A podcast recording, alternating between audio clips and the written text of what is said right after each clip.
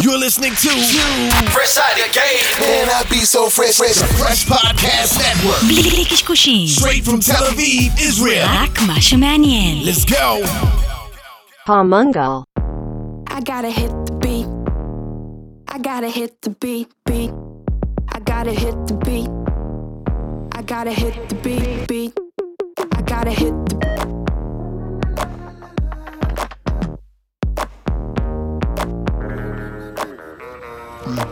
תודה רבה לכל מי שמצטרף אלינו, אנחנו בעוד פרק של פודקאסט המנגל, יזמות מיתוג, שיווק ודיגיטל, אה, רשת פרש, יוס הגדול, חגי גולדובסקי, מה קורה יוסי? על הכיף כיפאק. יופי, יאללה, יש לנו אורחת בזום, אה, בגלל שלא היינו מוכנים לוותר עליה, אז אפילו התפשרנו על זום עוד פעם, כמו שלא כמנהגנו בקודש. דוקטור אסנת קוטן, מה נשמע? בסדר גמור, מה שלומכם? ברוכה הבאה למנגל הווירטואלי שלנו. תודה. אה, אז זהו, למי שלא מכיר, ותכף נצלול איתך קצת באמת על הניסיון שלך והתובנות שלך, מרצה, מרצה לתקשורת ושיווק, מתמח, מתמחה ב... איך אנחנו מגדירים את זה? בניהול מותגים, נכון? אפשר להגדיר את זה ככה? מתמחה בניהול לגמרי. מותגים. שזה, לש, לשעצמו זה טייטל שהוא כבר מעניין אותנו מאוד, באוניברסיטת תל אביב ואוניברסיטת אריאל. אה, ו, אה, וזהו, יוסי? כן, בבינתחומי, כן.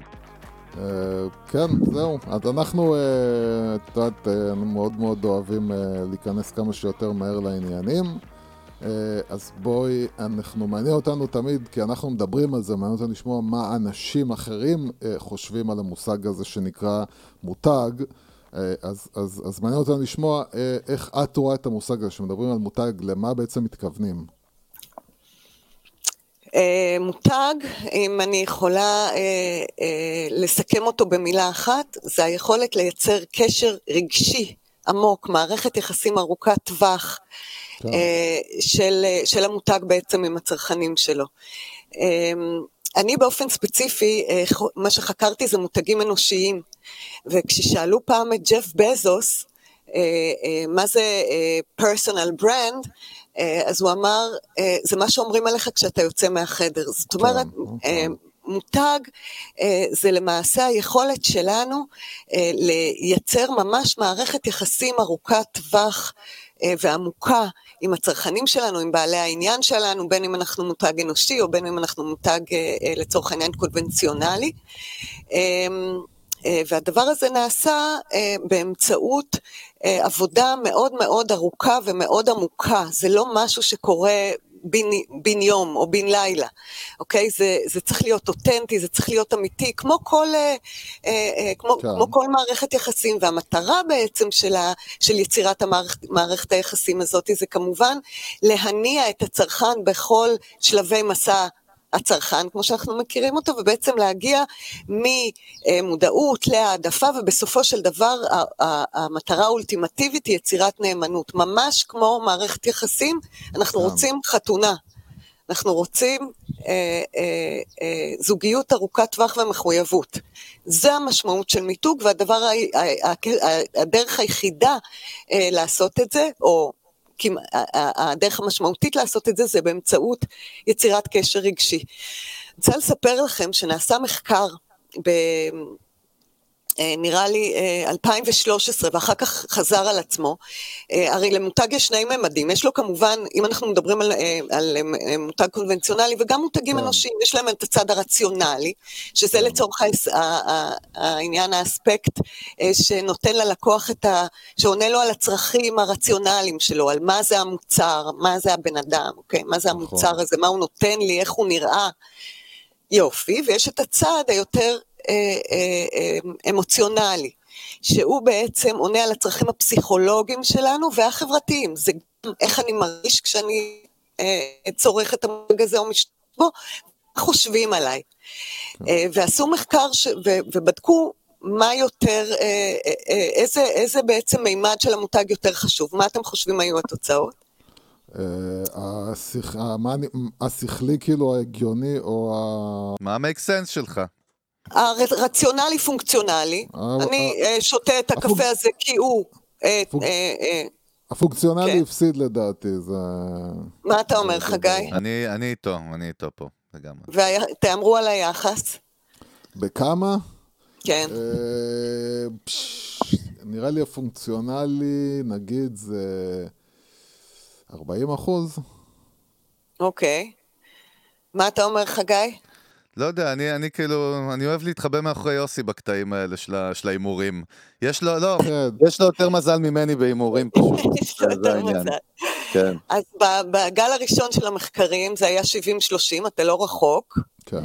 אבל בגל השני של המחקרים זה כבר היה 85-15, זאת אומרת כמעט כבר לא משנה לנו הרמה הפונקציונלית. עכשיו תבינו, בעולם שאנחנו חיים, כן. אה, בעולם שהוא סופר תחרותי, פעם אחת, בעולם שהוא סופר טכנולוגי, פעם שנייה, איזה בעצם יכולת יש לחברה להחזיק יתרון תחרותי אה, באמצעות טכנולוגיה?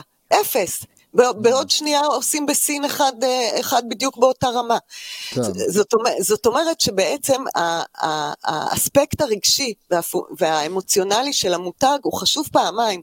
הוא פעם חשוב בגלל שאני לא יכול להחזיק יתרון תחרותי פונקציונלי לאורך זמן, ופעם כי זה יותר חשוב אה, ללקוח שלי או לצרכן שלי כשאני ב- בתוך מסגרת בניית מערכת היחסים. אוקיי? זהו, זה, זה, אני אגיד לך, זה, זה, זה מדהים שדווקא גם את נותנת דגש על, ה, על המימד הטכנולוגי, שזה יותר טק וסטארט-אפים, ומה שאנחנו, ואנחנו מדברים על זה בפרקים מ-day one, המון, לא, לא כל הזמן, אבל המון פעמים אנחנו נתקלים ביזמים ובסטארט-אפיסטים, אפילו סטארט-אפים שכבר קיימים, הם מזלזלים במיתוג בצורה, זאת אומרת, מחוסר הבנה, כן? הם כל כך dedicated לטכנולוגיה, והם לא מבינים את ה... עד כמה ה brand הוא, הוא לא פחות חשוב, אם לא הרבה יותר קריטי מה, מהטכנולוגיה עצמה. כן. כמה, תגיד, כמה, כמה באמת טכנולוגיות פורצות דרך, שהם לא שיפורים קטנים שאחר כך מחקים אותם, כמה באמת, ווייז, אה, לא יודעת, אה, אה, אה, טכנולוגיות פורצות דרך, אפילו בהייטק יש בשנה. כמה? אחת, שתיים, כאילו, אנחנו חייבים למצוא דרך אחרת להביא, לייצר תח... יתרון תחרותי למוצר שלנו ולחברה שלנו, ויותר מזה, לבדל את עצמנו ממתחרים, כי אנחנו לא היחידים שנעשה את מה שאנחנו עושים. אוקיי? אז העניין הוא, מיתוג הוא עניין של פרספשנס, אתה אמרת את זה, אני שמע בפודקאסט שלך, ואתה סופר צודק, זה עניין של פרספשן, עניין של הבטחה, זה עניין של חוויה, אה, זה עניין של, אה, אה, זה, זה עניין של תפיסות, זה בסופו של דבר עניין של תפיסות. ההבדל בין מוצר למותג, לצורך העניין, זה שמוצר הוא משהו שנמצא על המדף, מותג הוא משהו שנמצא בראש ובלב של הצרכנים. מוצר אה, הוא, בר, הוא יכול, בר, אה, בר חלוף, אפשר להחליף אותו מאוד מהר, ולמותג אנחנו מייצרים נאמנות. מוצר גם הוא, הוא, הוא נהיה אה, לא מעודכן אה, יחסית בקלות, ומותג הוא טיימלס. כן. אוקיי? כמה שנים אנחנו מכירים את המותג קוקה קולה? כמה שנים אנחנו מכירים את המותג אפל? אנשים עומדים בחוץ שש שעות כדי לקנות את האייפון החדש, לא כן. בגלל הטכנולוגיה. כן. דרך אגב, זה, זה מעניין, קראתי אתמול משהו, אה, אני, באמת שאני לא זוכר איפה, אני לא מתהדר בזה שאני זוכר מה אני אומר ומאיפה אני אומר, אבל דיברו שם על, על, על המותג קוקה קולה, אה, בהקשר של מה היה קורה אם היום, על, על הנכסי מותג, מה שנקרא, על, על ה brand assets, אם עכשיו קוקה קולה אה, אה, מגיעים לעולם אפוקוליפטי, ש... אנשים, אה, פתאום אין, אין קוקה קולה, אין, אין מוצר פיזי שנקרא קוקה קולה, המותג נשאר, השם נשאר, אין חנות אחת פיזית בכל העולם. האם קוקה קולה תצליח לגייס כסף, funds מבנקים על מנת להקים פעילות חדשה? והתשובה הייתה כן. ומצד שני הם עשו את סצנריו הפוך של מה היה קורה אם אנשים פשוט... כל הקוקה קולה והמפעלים, הכל היה נשאר רגיל בעולם, אבל אנשים היו קמים לבוקר שהם לא זוכרים מה זה המותג קוקה קולה, וכל החנויות קיימות. אז אפס סיכויים לגייס כסף, וזה מדהים. נכון. עכשיו ת, תקשיב, אני אגיד לך מאיפה קראת את זה. זאת אומרת, אני לא יודעת איפה קראת את זה בשביל זה יש לי פה דוקטור, אה, כמובן. אבל מי, ש... מי שאמר את זה, זה אה, בשנות התשעים, אה, אה, אה, אחד המנהלים הבכירים בקוקה קולה, הוא אמר שאם ביום אחד היו נשרפים כל הנכסים של קוקה קולה, כל המפעלים, כל הכוח אדם, כל, הכל הכל היה נשרף, והדבר היחיד שהיה נשאר בידיים של, בעלי המניות היה השם קוקה קולה, הם היו יכולים אה, לגייס את כל הכסף ול... כנגד המותג לקחת הלוואה ולהקים את הכל מחדש. והוא אומר את זה על רקע שיש חברות שמודדות את ערך המותג בשווי כספי. יש, יש מתודולוגיות שעושות את זה היום. עכשיו, יש כאלה שגם מודדות גם את ההחזר לבעלי המניות, זאת אומרת שהמותג לבעלי המניות, והמותג קוקה קולה למשל, שוויו בערך, אני לא, לא מדברת על היום, כאילו, הנתונים שאני אומרת לא, לא, לא מדויקים כן. להיום, כי אה, אה, לא בדקתי אותם הבוקר, אבל כן. בגדול, אה, הנכסים התדמיתיים, או נקרא לזה ה-intangible assets, אוקיי? הנכסים הבלתי מוחשיים של קוקה קולה, אה, משקפים 70% מערך החברה, לעומת כל מדהים. הנכסים הפיזיים שלהם, וזה נכון לדיסני, וזה נכון אמ, למלא מלא חברות, כאילו, זה נכון לאפל, זה נכון להמון חברות, זאת אומרת, כשאתה מסתכל על שווי החברה, אז הנכסים הפיזיים שלהם אה, אה, שווים פחות מהנכסים הבלתי מוחשיים שלהם. ו- ואם את מדברת על מותגים אנושיים, סתם בהקשר הזה, וזה משהו שאני יודע שיש לך המון מה להגיד עליו, זה טראמפ. טראמפ מכר את, המר, את, ה, את ה franchise של השם שלו לכל כך הרבה תעשיות, הרבה לפני שהוא היה נשיא גם, וזו דוגמה קלאסית לזה שהשם שווה הרבה יותר מ, מ, מהפיזי. כן, כן, אז רגע, לא. לפתוח את הנושא לא, לא, של טראמפ. רגע, לא, אני- כן רוצה- אנחנו, כן. אנחנו נשחרר, נשחרר את הקרקן, אה, אבל, אבל אה, כן, אה, אנחנו עד עכשיו דיברנו בצורה מאוד תיאורטית, ואנחנו רוצים טיפה, מה שאנחנו אוהבים לעשות בעצם זה להפוך את התיאוריה לטיפה משהו יותר מוחשי. ושאלה סתם מעניינת, שאלה קשה, אבל היא מעניינת אותי. בוא נגיד שעכשיו בא אלייך מישהו אה, אה, ואומר, תשמעי, אני מקים עסק חדש, אה, חברה חדשה, יזמות חדשה. מה את אומרת לו, אה, איך אתה, על מה אתה צריך לשים לב כדי לייצר את הקשר הזה הרגשי עם הלקוחות שלך? מה, מה הדברים שאם אתה תעשה וי עליהם, הסיכוי שלך להגיע למצב שאתה בעצם נתפס כמותג הוא גדול יותר? אוקיי.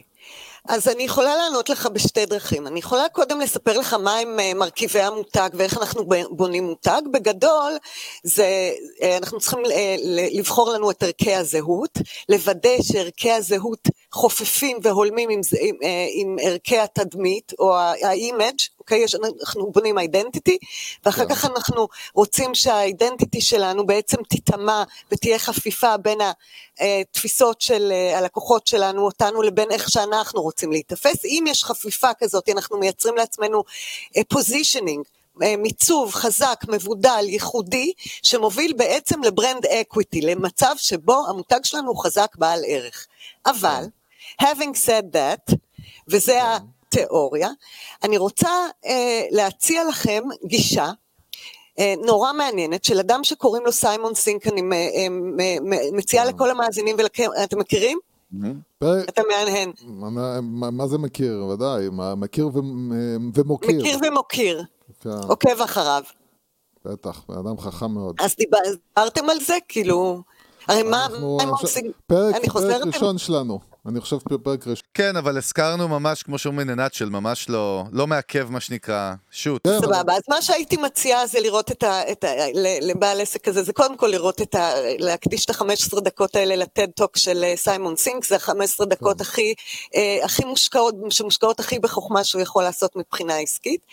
אה, ומה שסיימון סינק בעצם אומר, הוא אומר, סיימון סינק, הוא- סינק הוא הרי מומחה, הוא חוקר מנהיגות, הוא מומחה ל- למנהיגות, ומה שהוא בעצם אה, שאל את עצמו זה איך אה, מנהיגים ואיך חברות וארגונים ומותגים מצליחים לעודד אה, צרכנים לפעילות ולעורר השראה, לעומת המתחרים שלהם שלא מצליחים. אה, והוא הבחין בעובדה שהמותגים המצליחים בעצם חושבים, פועלים ומתקשרים בתבנית דומה, והיא הפוכה למתחרים שלהם. אוקיי? Okay. ועל בסיס התבנית הזאת הוא בעצם מייצר מודל נורא נורא פשוט, מודל שנקרא גולדן סרקל, שלושה מעגלים. אה, אה, השלושה מעגלים, המעגל החיצוני הוא המעגל של הוואט. כל חברה בעולם יודעת מה היא מייצרת. אם אני חוזרת על דברים שנאמרו, אז תגידו לי ואני ממשיכה. לא, לא, זה מעולה, זה מעולה. אה, שלושה מעגלים. כן. המעגל החיצוני, סיימון סינק אומר, זה המעגל של הוואט. כל חברה בעולם יודעת מה היא עושה, אוקיי? המעגל היותר פנימי הוא ההאו. האיך. חלק מהחברות יודעות גם איך הן עושות את מה שהן עושות. אבל מעט מאוד חברות מצליחות להיכנס למעגל הפנימי שהוא הוואי. למה אני קם בבוקר? בשביל מה אני פועל? מה המטרה שלי? מה הכוונה שלי? למה שאנשים יאמינו בכלל למה שאני עושה? וזה הקור, הליבה של הקשר הרגשי.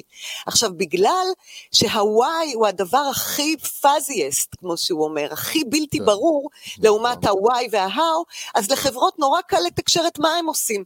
לפעמים מתקשרות את איך הם עושים את זה. אבל החברות המצליחות, כמו אפל למשל, מתחילות מה-why. מה שהוא אומר זה start with why. לצורך העניין אפל, שהיא מותג אייקוני וחברה אייקונית, אה, היא חברה שיודעת טוב מאוד כל אחד ואחד, וקודם כל סטיב ג'ובס, יודעים למה הם קמים בבוקר, הם קמים בשביל לשנות את הסטטוס קוו, הם קמים בשביל אנשים שחושבים אחרת, בגלל, בשביל לייצר כלים בשביל אנשים שחושבים אחרת, אה, וגם יש להם, אה, אה, והם, ו, וזה בעצם הוואי שלהם. איך הם עושים את זה? באמצעות מוצרים שהם הכי מתקדמים טכנולוגית, מעוצבים בטירוף והכי ידידותיים למשתמש, ומה הם מוכרים? זה תלוי מתי. בהתחלה זה היה אה, אה, מחשבים, אחר כך זה היה אייפודים, אחר כך זה היה אייפדים, היום זה הכל, אפל וואצ'ים, הכל, הכל, הכל, וגם אפל טיווי, אוקיי? ולא רק אפל טיווי, גם אפל טיווי פלוס. אפל מיוזיק, אפל פודקאסט. אפ- אפ- אפל פודקאסט, תוכן, הם יצרני כן. תוכן בכלל. אתם מבינים, ה- הליבה של המותג שלהם אה, והקשר הרגשי הוא כל כך חזק עם הצרכנים, שהם הם, הם יכולים למכור קרח לאסקימוסים, אוקיי? עכשיו, אני כן. רוצה אה, להגיד אה, עוד דבר שנורא חשוב ב, ב, אה, אה, במיתוג. אנחנו יודעים, אחד הכללים הנורא חשובים במיתוג זה להיות מפוקס, אוקיי? כן. פוקוס, מיקוד כן. במה שאתה עושה. המותגים הגדולים האלה, פתאום אה, אה, שוברים לי את הקונספט. תסתכלו על אפל כל שפתאום, מיני דברים. שלא קשורים בהכרח. כן. וזה לא רק אפל, תראה את אמזון. אמזון היא פלטפורמה של uh, shopping online, זה כן. מה שהיא. איך זה נהיה שהיא נותנת שירותים פיננסיים, שהיא מוכרת לי אלקסה, שהיא נותנת לי כל מיני devices, ושהיא. מייצרת תוכן, איך היא מתחרה בדיסני? כן. באיזה קטע היא נהייתה אה, אה, אה, על אותו, על אותו, אם- פעם הייתה-. אם הייתה פעם באמת הפרדה ברורה שכל אחד הוא ב industry או בליגה מסוימת או בז'אנר מסוים, היום גם הגבולות האלה מטשטשים, זאת אומרת, הרבה יותר גם מאתגר לשמור על ברנד, זאת אומרת שאתה מתפזר ככה, זה כאילו דיסוננס כזה. לא, אני שואל. לא, אני- יכולה- רק לשאול שאלות, אני אין לי ש- תשובות לדבר הזה. זה דבר אבל ש- מדהים שקורה, הם כל כך חזקים המותגים האלה, שהם שוברים את הקונספטים המאוד אה, חזקים של מיתוג. אז לא, אני אנחנו- רוצה אנחנו פה, אנחנו פה גם, לא, לא, לא. לא, אני. לא, אני לא, ג'נטלמן, ג'נטלמן, יש לנו אני זמן, לא אני הפרעתי אענה לך, לכולם. אני לא הפרעתי לך, אני לא. הפרעתי לך, אני לא יכול לריב איתו. מרחוק, זה בעיה. זהו, אני יכול, אני- זה הכיף שאני מנהל את השיחה, אני יכול פשוט להשתיק אותו, לעשות לו נכון. מיוט. נכון. אה, אה, אנחנו כן אוהבים לענות, אנחנו לא אוהבים להשאיר שאלות פתוחות. אה, אה, והשאלה הייתה? השאלה הייתה אה, איך יכול להיות שמותג שבעצם יש לו אה, יעד אחד או מטרה אחת לקיומו, או שזה אני פלטפורמה, או אה, הופך בעצם לתת, מתחיל לתת גם שירותים אחרים, שזה דרך אגב, אמזון מתחילה לייצר בעצמה מוצרים, מתחילה לייצר תוכן, מתחילה לייצר באמת עוד, עוד שירותים על גבי זה, ואני חושב שהתשובה שלי לפחות לדבר הזה, זה אחד הנכסים הגדולים של מותג, זה בעצם העובדה שהוא יצר trust, שהוא יצר אמון. וברגע שהמותג הזה יצר אמון, אה, הוא יכול להרשות לעצמו, כי יש לו בעצם את הפלוס הזה, שהאנשים נמצאים, זאת אומרת העיניים אצלי, האוזניים אצלי, התשומת לב אצלי, אז עכשיו כל דבר שהוא בעצם trust worthy, כל דבר שהוא בעצם זקוק לאמון מצד הלקוח, יש לי כבר, האמון הזה כבר נבנה. אה, אני יכולה לקחת את זה צעד אחד קדימה? כן, בטח. או אחורה, רצוי, אחורה. רצוי. אחורה. איך אנחנו בונים את ה-trustworthiness הזה, שאני קראתי לו נאמנות, אבל נ... כאילו הנאמנות היא- זה התוצאה של ה-trustworthiness. כן. כן, כן. כן. הוואי, הוואי, זה לא משנה כבר הוואט, אוקיי? וזה כן. פח... זה, זה משנה הוואי. כשאמזון בעצם מצליחה לייצר את, אותם, אה, אה, אה, את אותו ערך, ולהטמיע אותו בתוך, בתוך, בראש וב, ובלב של הצרכנים, או אפל למשל, כן. שלא משנה מה שהיא תעשה, היא תיתן לנו את התחושה שאנחנו משתייכים לקומיוניטי של אנשים ש-think differently, של אנשים שרוצים לשנות את העולם, של אנשים שהם אה, קולים והייפים, וזה לא משנה, זה, זה, זאת אומרת זה מאפשר לה להתרחב מעולמות של לצורך העניין דיגיטל דיווייסס, אוקיי? לעולמות של, אה, אה, של תוכן. לא, אבל אסנת, אני רוצה לאתגר אותך. את מוכנה עכשיו? אנחנו עולים לנקסט לבל. אני, אני, יש לי פה שאלה, כי אה, את יודעת, זה קל לדבר על אפל, אנחנו מדברים עליהם מלא, כמובן שהם, את יודעת, זה, זה אור לעינינו בכל מה שקשור לבנות ברנד, אבל אפל בסוף גם יצרה משהו שהוא קשור גם ל fashion, זאת אומרת, זה ל culture, המוצרים שלהם. איפה האתגר מתחיל? בחברה שעושה שירותי ענן, סתם באיזה, אה, ס, לא יודע, סתם חברה משעממת טיחו, איך היא מייצרת את ה passion הזה אצל לקוחות, את מבינה מה אני מתכוון? זאת אומרת, אין לך את העניין הזה של תרבות, או של דברים שהם יותר מגניבים והייפים, איך אתה מייצר, זאת אומרת, שם את ה... את ה-DNA ואת ה-why ושהלקוח יתחבר בצורה רגשית למשהו מאוד לא רגשי, בקיצר. אה, אז שוב, אני, אני כן חוזרת אה, ל-Y, ואני אסביר לך למה, כי אתה יכול אה, ל, ל, ל, למכור לצורך העניין סוכריות כן. על מקל, אוקיי? כן. אה, אבל אתה יכול אה, אה, למכור סוכריות על מקל שיש להם מילואים מפתיעים, שאתה אף פעם לא תדע מה המילוי ש, שיש בתוך הסוכריה כן. כשאתה קונה אותה, אוקיי? והם עושים את זה בגלל שה-Y שהם קמים, ואין מוצר כזה, לא שאני, מכירה, אני סתם כן. נדוג... את מזכירה לנו שבפרק הקודם דיברנו על בוקסי צ'ארם של ישראלי לשעבר, שזו חברה שאתה במנוי מקבל קופסה עם הפתעות מעולם האיפור והקוסמטיקה ב-20 דולר, ואתה לא יודע מה אתה מקבל בפנים, וזה מתפוצץ בארצות הברית, אז אפרופו מה שאמרת. אז זה קיים בפורמט אחר. הנה, אז הנה, הקונספט הזה קיים, אוקיי? כן, כן, ו- ולמה, ואין שום דבר חדשני באיפור, בקופסה של נכון. איפור, באמת, יש אל, אלפי מותגי איפור, כולל Kylie Cosmetics, כאילו, כן. באמת, אה, אין סוף, אין בזה שום דבר חדש, ואתה אתה יודע מה, גם לא יודעת אם, אה, אם סופר מעניין כבר.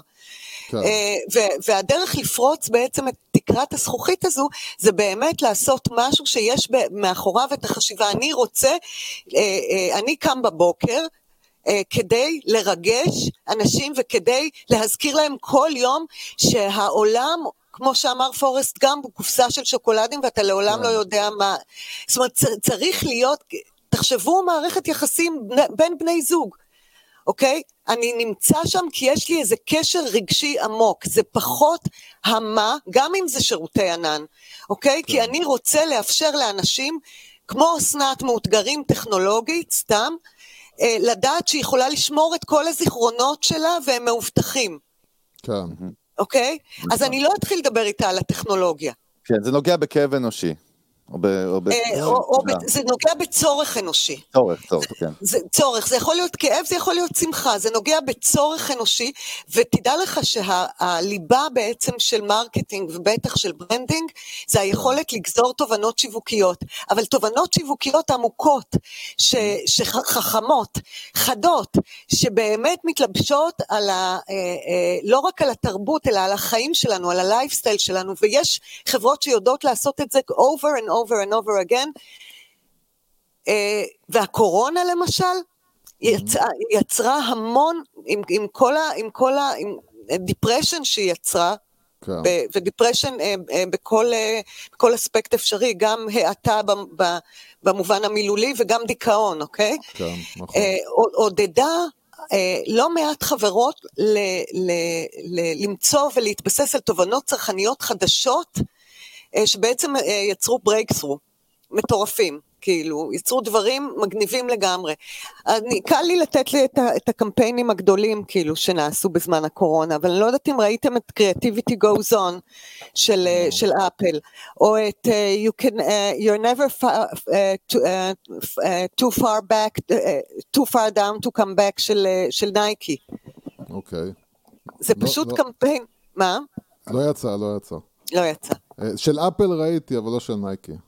אוקיי, אז מה שנייקי בעצם עשו, הם עשו סדרה אה, של סרטים, לא מכרו זוג של נעל ספורט יותר, כי לאנשים אין עכשיו חנויות וגם לא כסף, אוקיי? אבל אה, נייקי אה, ממוטבת כ-inspired brand, אוקיי? נייקי רואה את עצמה, הוואי שלה, זה שהיא קמה בבוקר בשביל להעצים אותנו. מבחינתה כל בן אדם הוא ספורטאי. אתה כן. קם בבוקר, שם נעלי ספורט, הולך לסופר, אתה ספורטאי.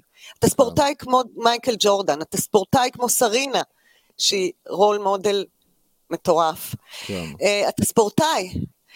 אה, אה, ומה שהם אה, עשו כדי לחזק את ה- את ה-Y שלהם, הם אומרים, הם אומרים לעצמם, חייבת לעבור. ספוט, כן, אני פה. אה, מה, הם, מה שהם אומרים, הם אומרים בואו נלמד מהספורטאים הגדולים איך מתמודדים עם משברים. אוקיי. והם מראים את כל הנפילות הגדולות של, ה, של הספורטאים הכי גדולים, את הפציעות של רונלדו, את ההתרסקויות של סרינה, את העסק... לברון ג'יימס דרך אגב מדבר, אה, מקריין את הסרט הזה, ובסוף הם אומרים, אבל לא ישברו אותנו, כי אנחנו אף פעם לא too far down to come back, ואז הם מראים את כל הקאמבקים של טייגר וודס ושל כולם. זאת אומרת, מה שהם עושים פה בעצם, הם אומרים, תקשיבו, אנחנו איתכם במשבר הזה. אנחנו רוצים לתת לכם כלי להתמודד ב, ב, בסיטואציה הזו. עכשיו תראו, אפשר להתייחס לזה נורא בציניות, כן. אוקיי? אפשר להיות ציניים לדברים האלה. נכון. קל להיות ציניים לדברים האלה, אבל החברות שמצליחות להיות אותנטיות, ונייקי היא inspiring brand לא מאתמול, כן, לא. מהקורונה. היא לא מינפה את הקורונה כדי לתת לנו איזה שהן קלישאות. היא inspiring brand מהיום שהיא נוסדה, או לא יודעת מה, ב-20 שנה האחרונות. כן, כן. אז אנחנו מחוברים אליה, ואנחנו מאמינים לה. וזה מוביל אותי לעניין של האותנטיות. שזו מילה מאוד מעורפלת וקשה להבנה. נכון. אז אני אסביר לך איך אני מתייחסת לאותנטיות, באופן קצת מדעי. א- בסדר? אוקיי. פי- פי- פיזיקלי. לא, ממש לא פיזיקלי. לא, פיזיקלי אבל- ברמה של אבל- פיזיקה. כן, כן, מד... קצת, קצת מדעי. תראה, אם אני, אם אני צריכה בעצם אה, להגדיר אותנטיות ב, ב, אה, במשפט, זה reason, בשלוש אותיות. RTB, reason to believe, אוקיי? אם אתה נותן לי את הסיבה להאמין לך, יש פה איזשהו סוג של אותנטיות. עכשיו, איך בעצם מייצרים את האותנטיות הזו? אני מסתכלת על מותגים אנושיים, למשל, אוקיי. אה, אז אה, כשאני באה לבנות לעצמי אה, את ה-brand identity values שלי, את הרכיב הראשון של המותג, אז בפנים יש לי בעצם שני סוגים של רכיבים, כי אני לא יוגורט לבן, שמיוצר על פס ייצור, ואני בתור מנהל שיווק יכולה להחליט אם הוא יהיה בעטיפה אדומה והוא, והוא יהיה שייך לקטגוריה של indulgence, של כיף, של fun, של ילדים, או של לעטוף אותו בעטיפה ירוקה והוא יהיה שייך לעולמות של בריאות וספורט, נכון? אנחנו בני אדם. ואי אפשר לעטוף אותנו ב- בכל מיני עטיפות. מה שאנחנו זה מה שאנחנו. אז יש לנו סט של ערכים ניהוליים וסט של ערכים אנושיים, ואם יש חפיפה ביניהם, אם יש הלימה ביניהם, יש אותנטיות. יש אותנטיות שנותנת יציבות ובהירות למותג, אוקיי? ואני אקח שוב את סטיב ג'ובס, אני אוהבת להשתמש ב- ב- בדוגמאות רחוקות, כי אנחנו יכולים ללמוד מהם ולהוריד אחר כך. אוקיי. בסדר? אז סטיב ג'ובס, אתם מכירים בטח את הקמפיין האיקוני של אפל של Think Differently, הוא כולו היה הצדעה... זה היה פורץ דרך. פורץ. דרך. זה היה הקאמבק שלו, שלו ושל מקינטוש, הרי הוא הושק ב-97, הביאו אותו בחזרה לחברה כדי להציל אותה, נכון. והוא עשה את הדבר המשוגע הזה כדי, לה, כדי אה, אה, בעצם להשיק מחדש את מקינטוש. נכון. אה, וכל הסרטון הזה הוא בעצם הצדעה לאנשים המשוגעים. to the crazy ones, that we see genius, you see crazy, we see genius, כן. אוקיי? ואנחנו פה בשביל לתת כלים לאותם אנשים משוגעים שבעצם שינו את העולם. לא, אבל רגע, חשוב לציין למי מהמאזינים שלא מכיר את הסרטון, מה רואים שם. זאת אומרת, רואים שם אנשים כמו, נכון, איינשטיין. מה, יוסי? כן, כן. אנדי איינשטיין. אז, אה, אז, כל- ו- וגם חשוב לציין עוד שלא היה אינטרנט וזה היה פרסומת בטלוויזיה. אה, זאת אומרת, זה לא היה עידן של. סושיאל. מה בקולנוע? או בקולנוע, זה היה בקולנוע גם? גם, כן. טוב.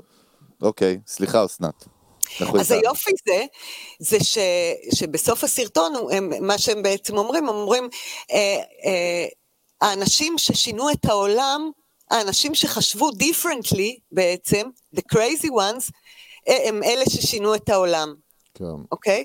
אז אה, עכשיו, אני חוזרת ל, ל, ל, לנקודת המוצא, ואני אומרת, זה לא סתם אמירה, סטיב ג'ובס בעצמו, כן. כמי שהוא אחד מה-CEO ברנדס הגדולים והחזקים, ומי שנשא בעצם את ערכי המותג אפל על כתפי המותג האנושי שלו, זה מה שהוא ראה בעצמו. הוא ראה את עצמו כמשוגע שקם בבוקר בשביל לשנות את העולם, כדי אה, בעצם ל- לשבור את הסטטוס קוו, אה, כדי אה, להבין שהוא, כ- כדי שתבינו שהוא בוקר כדי לייצר כלים לאותם אנשים שרוצים לשנות את העולם, שהם חושבים אחרת.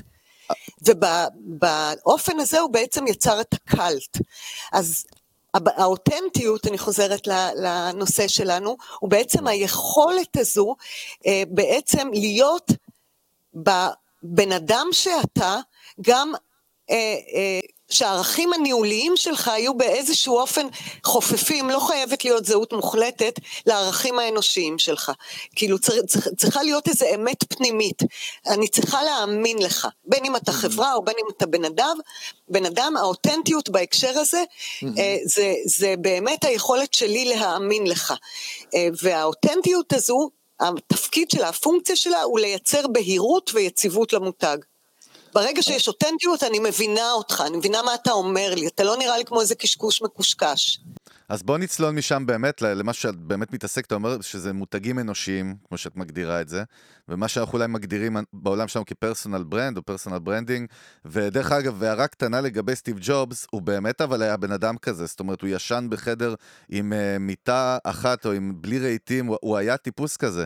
את יודעת, הבעיה מתחילה שאנשים, אפרופו אותנטיות, כולם רוצים להיות עכשיו סטיב ג'ובס ולשחק את המשחק, בארצות הברית זה בכלל נפוץ.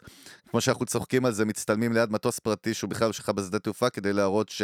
אבל אה, אז, אז לא כולם סטיב ג'ובס. ודרך אגב, מעבר לזה הוא היה חרא של בן אדם, אבל זה לא קשור ל... זאת אומרת, זה לא קשור ל... לא, לא פגע במותג שלו, שזה מעניין, כי... אה, אבל מה שרציתי לשאול אותך, מה? מה הפוך? זה כאילו היה חלק מהמותג שלו, דווקא זה שהוא היה מאוד לא יודע, אבל קשור יכול להיות שהיום זה לא היה עובר דרך אגב, זה מאוד תלוי תקופה, אסנת, כי היום נכון? את כל התרבות אחרת. היום סטיב ג'ובס זה- היו, כאילו, אשכרה לא נותנים לו לדבר לדעתי, אני חושב. אני לא... אמ, אני אגיד לך מה אני חושבת, אני חושבת שה... קודם כל אי אפשר, בן אדם לא יכול להיות עוד פעם סטיב ג'ובס, אוקיי? כן. אה, כל מי שרוצה להיות סטיב ג'ובס הוא לא- פשוט לא אותנטי. כן. בן אדם צריך לחפש חושב- למה הוא ש- קם בבוקר, מה הוא רוצה לשנות.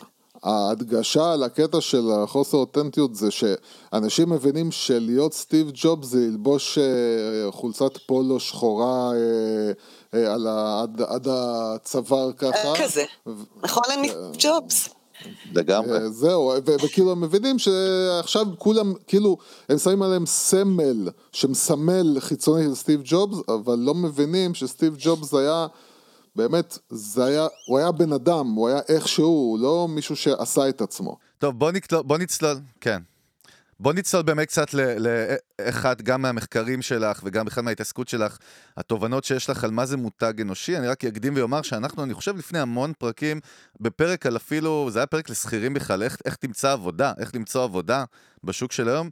כל הפרק דיברנו על פרסונל ברנד, זאת אומרת שאנחנו בעידן שגם כשאתה מתכנת ג'אווה שבא לעבודה, ואנחנו שומעים את זה גם מיזמים שהם מנהלי חברות שהם חברים שלנו והם הסכימו עם זה, המיתוג האישי של הבן אדם והבן אדם ואיך שהוא מציג את הסיפור שלו, לא פחות חשוב מהסקילס הטכניים שלו. אז, ו, אז באופן כללי יש כל כך הרבה מה לדבר, אז אני מעכשיו סותם את הפה שלי אה, עם פופקורן זה- ומקשיב זה- לך. זה יחזיק מעמד שתי דקות, זה בסדר. בסדר. אז דברי מהר, למה הוא לא מהר. בעניין של ההרצאות, לא, לא, אנחנו לא, לא, לא. לגמרי. לא, באמת, באמת לא... יאללה, אנחנו איתך, אסנת. אז מה, מאיפה להתחיל? וואה, אז מאיפה מתחילים? קודם כל, מה זה בכלל מותג אנושי? בוא נתחיל מההתחלה. אז בעצם אם אנחנו מדברים על מותגים אנושיים, הראשון שבעצם משתמש במותג uh, uh, personal brand, uh, היה גורו השיווק תום פיטרס, שב-1997 uh, כתב מאמר בפאסט קומפני, ומה שהוא אמר שם, הוא אמר שלושה דברים שהיו פורצי דרך בזמנו. הוא קודם כל אמר, אנחנו כולנו מותגים, וזה היה נורא פורץ דרך, כי אנחנו לא היינו בעידן של סושיאל נטוורקס, כאילו לא היה אינסטגרם, לא היה פייסבוק, אה, אה, שהיום זה ברור לכולנו שאנחנו אה, בונים את המותג האנושי שלנו באמצעותם. כן. הדבר השני שהוא אמר, זה שבעצם הדבר החשוב ביותר שאנחנו צריכים לעשות בתור, גם בתור שכירים, זה להיות המנהלים של המותג אני. Mm-hmm. הוא קרא לזה the, the uh, marketing manager or the CEO of brand me, me inc. אני בעם. והדבר השלישי שהיה ממש פורץ דרך, היה שהוא הסביר אה, שבעצם בניית מותג אנושי או personal brand זה לא עניין של איזה ego trip, זה כלי שמשרת את החברה. נכון, הוא נותן ערך גם לי, אבל הוא משרת את החברה שב, אה, שבמסגרתה אני פועלת. אוקיי? כן. כי בעצם אני מציגה את המותג הזה בכל הזדמנות שיש לי, עם כל בעל עניין שיש לי, שיש אה, לחברה, בין אם זה אה, שותפים שלי, ספקים שלי, לקוחות שלי, אה, בין אם זה מדיה, בין אם זה רגולציה, בין אם זה אנשים מהסביבה התחרותית. אני תמיד, אה, אה, אם אני בונה לעצמי מותג אנושי חזק, אני למעשה משרתת את החברה בה אני פועלת. זה היה בשנות ה-90. אה, לפני בערך עשור הגישה הזאת התפתחה, לדיסציפלינה שהפכה להיות CEO branding. למה? כי, כי פיטרס בעצם אמר, כל אחד, הוא, מה, מה שפיטרס אמר, בואו נראה איך אנחנו בונים אה, אה, אה, מותג אנושי לשכירים בארגונים. וכדי לעשות את זה, הוא גם נתן כלים ספציפיים, אנחנו צריכים להסתכל איך המותגים הגדולים בונים את עצמם, איך הם מייצרים בולטות, איך הם מייצרים ייחודיות, איך הם, מה ההבטחה שלהם, מה העתיד שלהם, הוא ממש מנה שם את הכלים שבאמצעותם המותגים הקונבנציונליים נבנים, ואמר בואו נשתמש באותם כלים כדי לבנות את הפרסונל ברנד שלנו. כן. ואז הגיע אה, אה, בעשור האחרון, הדיסציפלינה היותר מתקדמת, אה, שכבר מתייחסת ל, לעולם של ניו מדיה, כן, ולעולם, לכלים שיש היום. אה, והדיסציפלינה הזאת בעצם אומרת, בואו לא נסתכל על המותגים הקונבנציונליים ואיך הם בונים, אלא אני כשכיר או כבעל מקצוע חופשי, בואו נסתכל על המנכ"לים הגדולים, על המותגים האנושיים הגדולים בעולם העסקי, ומהם נלמד. בואו נלמד מהם איך בונים מותג אנושי. אוקיי? Mm-hmm. Okay, אז זה בעצם מה שאני עשיתי במחקר. כשאני נכנסתי לדיסציפלינה הזו, אני ראיתי אה, שכל המחקר, שיש מעט מאוד מחקר שהוא בחיתוליו, ושמה שיש הוא בעצם תיאורטי. Okay. אוקיי. אני באה מעולמות של פרקטיקה, אני אה, הגעתי לדוקטורט הזה. אני הגעתי לדוקטורט הזה אה, אחרי אה, קריירה של 20 שנה. בתפקידים שונים, מגוון תפקידים בעולמות של תקשורת שיווקית של... ושל branding. ובעצם אה, רציתי להבין קודם כל מה זה מותגים אנושיים. מה שראיתי במהלך הקריירה שלי, למעשה, זה שיש לנו המון המון ידע אקדמי, וידע מדויק ומדיד ושנחקר מדעית לגבי מותגים אה, קונבנציונליים. אוקיי? אנחנו יודעים איך בונים מותגים קונבנציונליים, אנחנו יודעים איך מודדים את הערך שלהם ואת התרומה שלהם, אפילו התפתחו מתודולוגיות, כמו שאמרתי קודם, למדוד אותם בשווי כספי. אבל mm-hmm. כשאנחנו באים למותגים אנושיים בעולם העסקי, בכלל מותגים אנושיים, אבל ספציפית בעולם העסקי, כן. נאדה. אין שום דבר. זאת אומרת, קוראים לזה יחסי ציבור. כן. אה, אבל יחסי ציבור זה כלי. זה לא, זה לא בניית מותג, זה כמו להגיד שמותג זה פרסום. נכון. זה, זה, איפה כל המתודולוגיות? הרי יש, יש הרבה קווי דמיון במותג, בין מותגים אנושיים ומותגים קונבנציונליים, אבל יש גם המון שוני. תני לנו כמה דוגמאות באמת, תכניס לנו קצת לפרקטיקה, תני לנו קצת דוגמאות שיסברו את האוזן של המאזינים. זה, זה דוגמאות בשביל גם שאנשים יבינו את הנקודות שבעצם הופכות מותג אנושי למותג אנושי ויוכלו ללמוד מזה לגבי עצמם. לא, כי אני דווקא רוצה באמת נגיד לצאת מהקלאסי שזה סטיב ג'ובס, סבבה, אה, לברון, שוב, ספורטאים זה לא חוכמה, אז אני פחות מדבר עליהם כפרסונל ברנד. אבל... יש את הבחור הישראלי הזה, אילן, אילן מאסק, לא? מה זה כן. זה ישראלי? הוא- כן. הוא, דרך אגב, הוא מדהים. דרך אגב, הוא מדהים. הוא באמת הוא מדהים, מדהים. הוא מותג אנושי, אני תכף אני ת- אני תכף כן. אצא מה- מהגדולים, אבל רק מילה כן. על אילון. חייבים. אי אפשר, בגלל שטסלה, הוא הוא הפך אה, שלשום לאדם העשיר ביותר בעולם ועקף את כן. ג'ף בזוס. כן. כפרה עליו. כפרה עליו. אוקיי, באמת, לא תני לנו... נורמלי, אבל. אז מה באמת, איך, איך הוא, דרך אגב, הוא זה אוקיי. מעניין, למה? כי בני, הוא, הוא ממש אנטיתזה של סטיב ג'ובס בערך בכל דבר. נכון, אה, לגמרי. והוא גם בן אדם כזה שאתה מרגיש עליו, אה, שהוא לא מעניין אותו הפרסום והתהילה, כאילו יש קטע שאתה איכשהו מרגיש את זה, אתה לא מכיר אותו, אבל אתה מרגיש את התפיסה הזאת לגביו. קודם כל, אתה הרמת לי להנחתה.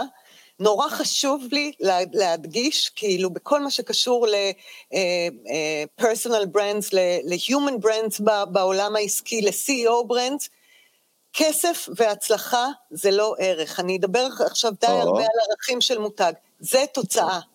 כן. זה לא ערך. אם הערך שלך הוא אני רוצה להיות אה, אה, מצליח או אני רוצה להיות עשיר, זה לא מעניין אותי.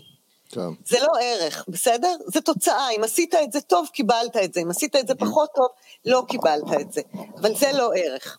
מעולה. אה, הערכים, הערכים המאוד מובחנים ונורא אותנטיים של אילון מאסק, זה קודם כל שהוא ריסק טייקר, אוקיי? הוא לוקח סיכונים מטורפים. אתם יודעים מי זה טוני סטארק? בהגזמת, נו, באמת. מרוויל. איירון מן. יופי. אז את, אה, אה, אה, אילון מאסק רואה את עצמו. בדיוק, רואה את עצמו כשילוב של אדיסון, לא סתם הוא קורא לעצמו, קרא טסלה לחברה, כן? נכון. כן. אמ, הוא רואה את עצמו של שילוב של, של תומאס אדיסון וטוני סטארק. הוא פנטזיונר טירוף, הוא ריסק טייקר שאין שני לו, מתפוצצות הוא גם ילד, רקטות. הוא ילד, הוא יש לו משהו מאוד ילדותי, חלומי כזה בראש שלו, זאת אומרת שהוא בדיוק, לא... הוא ממש פנטזיונר, ואנחנו יודעים, אם אנחנו עכשיו שנינו נכתוב, שלושתנו נכתוב על דף נייר שלושה ערכים מרכזיים של אילון מאסק, הם יהיו אותו דבר. הם מובחנים, הם. מבטאים אותו, מותן, אותו דבר סטיב ג'וב, אותו דבר על אופרה ווינפרי, אותו דבר על רמי לוי, אותו דבר על אה, הראל ויזל. רמי אוקיי? לוי, עוד מעט רציתי לאתגר אותך, אני אשאיר את זה לאחר כך, אוקיי? טוב שרשמתי לעצמי. אוקיי? אנחנו רוצים להגיע בעצם, אה, כדי, כדי לייצר אה, אה, אה, אה, מותג אנושי חזק ובולט, ממש כמו מותג קונבנציונלי, אני צריכה מיצוב מבדל חזק וייחודי. המיצוב הזה יכול להגיע בהקשר של מותגים אנושיים, כשיש לי הלימה וחפיפה בין ערכי המותג האנושי שלי, שהם אותנטיים, ה-CEO Brand Identity, שחייבים להיות אה, אותנטיים, כוכבית, אותה הלימה בין הערכים האנושיים לערכים הניהוליים, כן. והלימה בין ה-CEO Brand Identity Values ל-CEO Brand Reputation Values, זאת אומרת שתופסים אותי כמו שאני, כי הרבה פעמים יש רעש, אוקיי? שאני מצליח, ש, ש, שחגי רואה את אילון מאסק כמו שאילון מאסק רואה את עצמו. בסדר? שאות, שעם אותם אה, שלושת הערכ, הערכים שאנחנו נכתוב אה, על אילון מאסק, הוא יכתוב בעצמו. אה? בסדר? זה אז ברגע זה מה. שצריך לקרות. זה מה שצריך לקרות, זה מה שיש לאילון מאסק, זה מה שיש לסטיב ג'ובס, זה מה שיש לרמי לוי. עכשיו תקשיבו, אני מדברת על שלושה ערכים עיקריים. כי מה מגניב בתוך הדבר הזה? אם אני מדברת על, אה, על רמי לוי למשל, רמי לוי, המיצוב שלו אה, הוא אה, רובין הוד, אוקיי? כן, אני נכון. רובין הוד באתי של ה... להציל את אה, האנושות, כן. של, אה, לא, לא לא את האנושות, אבל באתי לעזור. לאנשים. באתי את הצרכן. הישראלי, הוא מאוד ישראלי, אוקיי? כן. אני אה, בעצם אה, אביר העוף בשקל. כן. אני אה, זה שדואג סליחה, לי... disclaimer, disclaimer, אתם דיברתם על רמי לוי. כן, על מי דיברת? סליחה, אמרתי אציל את האנושות, התכוונתי לאילון מאסק. ממש אה, לא לרמי לוי. הוא התנתק, הוא התנתק רגע, הוא כן, כן, התנתק. סליחה, פתאום כן. קלטתי את גודל הטעות שלי. כן, אה, כן, עש- עשיתי, עשיתי כנראה switch מהיר מדי. יש מצב. אוקיי. בשבילו, הוא קצת איטי, צריך אה, לבטל כן, אותו. קוגניטיביות ובעיה. sorry.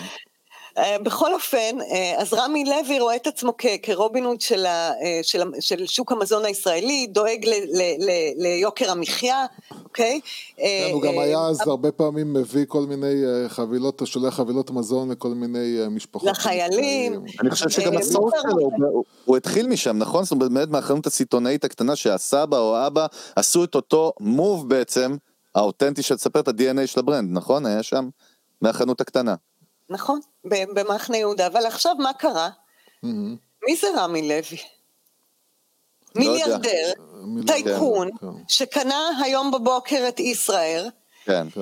אה, אה, טייקון נדל"ן, אוקיי? נכון. וזה לא פוגם במילימטר במותג האנושי של קרובין. זאת אומרת, הוא ישווק את ישראל חדשה בדיוק כמו ששיווק את רמי לוי שיווק השקמה ורמי לוי תקשורת במופעי חנוכה לילדים ב-9.99. ערכי המותג שלו, וזה היופי, ערכי המותג האנושי שלו לא נפגעים גם כשה... שהקונסטלציה העסקית והאישית שלו משתנה, מהמם. אוקיי? הוא אומר, זה, זה, הוא, הוא לא מתכחש לו, והוא לא מסתיר את זה שהוא מיליאר- מיליארדר ושהוא איש, איש עסקים, אבל הוא אומר, זה לעולם לא יוציא ממני את הילד הקטן במחנה יהודה שלאימא שלו אין אה, כסף לאוכל, אה, ולכן הוא מחליט אה, לשווק אה, אה, לכל האנשים אוכל במחירים סיטונאיים. אסנת, יש לך גם דוגמאות, אנחנו, אנחנו אוהבים גם לדבר על דברים, מה שנקרא, על טעויות, common mistakes, ובכלל דברים ש... מה שנקרא, התבלגנו במהלך הדרך, הרי אנחנו מדברים בעצמנו בפרקים על זה שאחד הדברים הכי קשים זה brand maintenance, בייחוד שאתה עושה scale, שהעסק שלך גודל, פתאום מתחיל להיות כסף, מתחיל להיות זה, הרבה פעמים חברות מאבדות את ה-DNA הזה, או, או, או לא מסתכלות עליו יותר, לא מקדישות למה שצריך.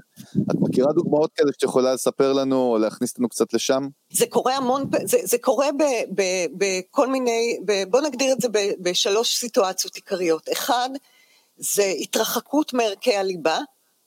שתיים, הפיכה, עיבוד רלוונטיות, אוקיי? ושלוש, כשיש איזשהו נזק תדמיתי אה, אה, למותג או המותג האנושי. ויש מלא דוגמאות כאלה, רמי לוי או, או טייגר וודס או מרתה סטוארט או מלא, מלא דוגמאות, כן. אוקיי? אה, של משברים. אני אתן דוגמה לכל אחד מהם. למשל, עיבוד רלוונטיות. מקדונלדס הייתה נורא קרובה לזה. לא יודעת אם אתם זוכרים, אבל לפני עשור אה, היה את הקטע של ה Super Size Me, כן, כן. הסרט כן. הזה של הבן אדם שאכל כן. רק המבורגרים ומה קרה לו, ובכלל, הסיפור של מקדונלדס הפך להיות לא רלוונטי בתוך בריאות. טרנד בריאות הולך וגדל. מודעות בכלל, כן. מודעות לבריאות, מודע, במיוחד, במיוחד, obesity בארצות הברית, במיוחד של ילדים. נכון. מקדונלדס כן. נקלעה לכל הדברים האלה והייתה חייבת, אבל מה לעשות? זה ה-core maintenance שלה. כאילו זה ה-core uh, competence ה business, שלה, כאילו. זה היכולת כן. שלה, היא רשת המבורגרים. כן. מה, כאילו, מה עושים עכשיו? איך מתגברים על החוסר רלוונטיות הזאת שנוצר כן. לא בגללם, בגלל שהסביבה השתנתה. נכון. ומה שהם עשו, זה הם עשו נורא לאט ובזהירות, שינויים דרמטיים צריכים במותגים, חייבים, כדי להישאר אותנטיים, חייבים להיות step by step נורא לאט ונורא נורא בזהירות, אבל לאט לאט ובזהירות, הם אמרו, תקשיבו, הם עשו מהלכים, ואמרו, תקשיבו, קודם כל אנחנו נוריד את כמות הקלוריות שלנו במנות הילדים. אנחנו, סליחה, עוד קודם, אנחנו נגיד לכם כמה קלוריות יש לנו. בדיוק, כמה נעדכן. קלוריות יש בהמבורגר. כן. בשלב הבא אנחנו נוריד את אה, כמות הקלוריות שיש במנות ילדים. בשלב הבא אנחנו נוסיף גם עוד סוגים של, פל, אה, של סלטים ודברים בשביל האימהות, כי הרי כן. אה, אה, מקדונלד זה רשת ל, ל, לפאן משפחתי. כן, אה, ובסוף בסוף אנחנו גם נשנה את הלוגו שלנו, אוקיי. מאדום לירוק. אני לא זוכר את זה, זה מעניין. דווקא הוא עכשיו, הוא, הוא, זוכר. הוא ירוק, הוא ירוק ב, ב, ת, ת, ת, בכמה מקומות. וואלה. כאילו, לא תמיד, אבל הוא, הוא ירוק. שמה המשמעות שם? בעצם מה מה הקטע בריאות במקום? בריאות, הבנתי. בריאות קצת, קצת יותר בריאות. עכשיו תבינו, היופי, ש... איך, מה אנחנו יכולים ללמוד ממה שהם עשו? ש... שלושה דברים, אני כל הזמן, כאילו אני בצבא. כן, בשלישייה, הכל בשלישיות. לא, ש- אז שני דברים, שני דברים עיקריים, מה אנחנו יכולים ללמוד? אחד, לאט לאט ובזהירות. שתיים, לשמור על ערכי הליבה. זאת אומרת, לחדד את הרלוונטיות של הצרכן באמצעות, ש... לחדד את הרלוונטיות שלי לצרכנים באמצעות ה-what, באמצעות ה-how, לא משנה את ה-why שלי. מקדונלדס קמים בבוקר כדי לעשות fun, זה עדיין מותג שהוא הכי fun בעולם, שירות מעולה, מזון מהיר. אוקיי? כן. זה הוואי שלהם. ה, הם הצליחו ל, ל, ל, להחזיר לעצמם את הרלוונטיות באמצעות השינוי ההדרגתי של ה how וה what. אני אוסיף על מה שאמרת, אבל שזה גם דרך אגב כוחם של super brands, וזה שנשארים כל כך הרבה שהם super brands, זה היכולת שלהם להבין שהמציאות השתנתה ולעשות execution מאוד מהיר על דברים חדשים שהם מסוכנים וואו, לפעמים למותג. וואי, במילים אני עכשיו הולך לקטול אותך. מה? אני מצטט אותך, יא. טמבל, אני מצטט אתה אותך. לא מצטט. אותי בכלל, יא שקרן. בוא נראה, בוא אה, נשמע. אה, super brands, הדבר הכי קשה להם זה לעשות אה, שינויים, בגלל שהם לא יכולים לעשות אותם מהר, זה בדיוק הבעיה שלהם. אה, ובגלל זה הם גם חייבים אה, לעשות אותם בק- בקטן קטן, זאת אומרת צעד צעד, כי הם לא יכולים לעשות אותם מהר. זה לא קטן, מה שאסנת אמרה לך רגע על מקדונלדס זה ממש לא קטן, זה לשנות, אה, זה לשנות דברים כאילו לא קטנים גדול. בכלל בחברה כזאת גדולה. גדולים, ובוא אבל אני- לאט ובזהירות. לא, אין בעיה, אתה יודע מה, אני, אני אעדכן את עצמי, אני, אני אעדכן את או, עצמי, או. ואני... אנחנו נשבור אותך, אני, אני נשבור. אותך לאט לאט, לא, לא, אני אבהיר, אותך. אני אבהיר, אני יודע מה אחרי מה שאמרתי, פשוט אני לא יודע אף פעם להסביר את זה כנראה נכון. אני אומר שיש להם, הם מבינים, או לפחות העומדים בראשם, יש להם את היכולת להבין, אוקיי, צריך עכשיו להשתנות, לשנות. לעומת בלוגבאסטר, לא משתנים, נופלים, אלה לא משתנים, נופלים. זאת הייתה כוונתי. בסדר יוסי? אה, בסדר? אתה מבסוט? טוב, אני אקבל אה, בשלב זה את... אה, אז אסנת, דוגמה. מעניינת. רגע, אתה סופר צודק. תודה רבה. תודה. אוי ואבוי. אל תעשי לו את זה, את לא מבינה, הוא רק האגו, מקבל... האגו, איזה כיף. כן, הוא- הכבוד שלו רק מקבל מזה דברים לא טובים. סופר צודק. ה- תראי, המהות של העבודה שלנו כאנשי שיווק, כיוצרי מותגים ומנהלי מותגים, זה תמיד, תמיד, תמיד, תמיד להיות בקשר עם הצרכן שלנו, להוציא תובנות אה, אה, צרכניות חדשות, להבין מה הוא רוצה, מה הוא צריך. לא נהיה איתו בקשר, לא נבין אותו, אין מערכת יחסים. תחשבו על זה. כן. תתרחק מאשתך, לא תבין אותה, לא תראה אותה, לא, ת- לא, לא, אין, אין מערכת יחסים. כן. יש לך עוד דוגמאות ב- ב- ב- כן. בהמשך לסיפור של מקדונלדס? נשמח. כן, אז דיברנו על רלוונס, על, על, על פעם אחת. ש, שחייבים להישאר רלוונטיים, פעם שנייה אסור להתרחק מערכי המותג, אוקיי? אוקיי. ואני חושבת שגם את זה, את זה די אה, אה, הבהרתי בהקשר כן, של כן. מקדונלד. בדיוק. והדבר השלישי אה, זה, זה, זה מקרים של באמת אה, אה, משברים נורא קשים, תדמיתיים, כן. אה, אה, תדמיתיים במותג. עכשיו, זה יכול לקרות, זה יכול לקרות, אה, אה, משברים אה, תדמיתיים מגיעים מהמון המון מקורות ומהמון המון סיבות. זה יכול להיות כשל ייצורי, כמו שהיה לצורך העניין לברנפלקס, עם הסלמונלה פתאום על הקו ייצור. לא, לא רוצה לדבר על מטרנה. מטרנה, מטרנה, הסיפור המפורסם רמדיה, בארץ. רמדיה, רמדיה. רמדיה, רמדיה. אני לא רוצה לדבר על זה, כי זה, זה באמת, זה דיזסטר, תקשיב, שילדים מתים, אין, אין כבר מקום לדבר על כן, מיתוג. כן. זה כבר לא רלוונטי, אין לזה תקומה, אין לזה זה- מזון זה תינוקות, אה, הד- זה, מה- זה, מה זה, הדבר זה לא היחיד- יכול להיות רלוונטי לשיחה שלנו בכל דרך. אני מדברת על, על איך, איך בעצם מתמודדים עם, עם אה, משברים אה, שקורים אבל. הנה, דיברת, דיברת על ג'ף בזוס, אז uh, הוא גם uh, חווה משבר, uh, היו לו גירושים, uh, אבל זה ברמה שלו, אני חושב שאת מדברת ברמת החברה, לא ברמת הבן אדם הפרטי. תראה, אם לא אנחנו, זה מסתכלים על CEO ברנד, אז תסתכל על מרתה סטיוארט. מרתה סטיוארט היא מותג אנושי שהחזיק על עצמו את כל החברה שלה, שהייתה נורא נורא נורא מצליחה. הסתבכה עם מיסים, בשערוריית מיסים, נכנסה לכלא. כן. נכנסה לכלא. ועשתה קאמבק. אתם יודעים אבל מה, ותכף אני אנתח לכם איך היא עשתה את הקאמבק הזה, אני חושבת, נכתבו המון המון מאמרים אקדמיים גם על מרתה סטוארט, אבל, אבל עוד לפני שאני מדברת עליה, יש לי הרגשה שלמותגים אנושיים יותר קל לעשות אה, קאמבק אפילו ממותגים יכול אה, אה, מעניין. קונבנציונליים. אני, אני, אני גם חושב שאנשים אוהבים אה, איזשהו, הם אוהבים את הסיפור הזה של הבן אדם שנופל למטה ואז חוזר. נופל וקם. דרך אגב, לפני שתמשיכי, חידוד בשביל עצמי, העניין של מותג אישי שאתה יזם, אני חושב, הוא עוד יותר חשוב, כי אם באמת חברה תתרסק מאלף ואחת סיבות, לך הרבה יותר קל מחר לקום ולהקים עוד מיזם, עוד ונצ'ר, כי אתה בעצם המשחק ולא לא החברה. לגמרי. ולא רק זה, אם אתה מדבר באמת על עולמות של הייטק, אני שומעת, אני לא, לא, לא, אני מודה שאני לא מאוד בקיאה בעולמות של ההייטק, אבל מה שאני שומעת וקוראת כל הזמן שקשור להייטק, של, של, אה, אם אני קוראת ראיונות עם אנג'לים או על קרנות השקעה שמשקיעים, אני תמיד שומעת משפטים כמו, אני לא משקיע במוצר, אני משקיע באנשים. כן, כן. אני כן. לא משקיע בטכנולוגיה, אני. משקיע בתרבות. נורא נורא חשוב, עסקים נעשים בני, בין אנשים. כן. בין אנשים אנחנו רוצים ליצור מערכת יחסים. אם אנחנו רוצים ליצור מערכת יחסים, אנחנו צריכים לייצר לעצמנו מותג אנושי, כדי שאנחנו אפילו נדע מה הסיפור שלנו. כדי שאנחנו, כשאנחנו באים לעשות איזשהו פיץ', אנחנו נדע איך אנחנו מוכרים, את. מה אנחנו רוצים לספר על עצמנו, ואיך זה מקדם את החברה שלנו. לכן נורא נורא חשוב לעשות את התהליך האסטרטגי הזה, במיוחד בעולמות של הייטק, לא רק כמובן, אבל במיוחד בעולמות של הייטק, כי זה כלי שיווקי ותקשורתי הכי חשוב שיש לחברה. עוד אני לפני רוצה- שאני בונה מותג.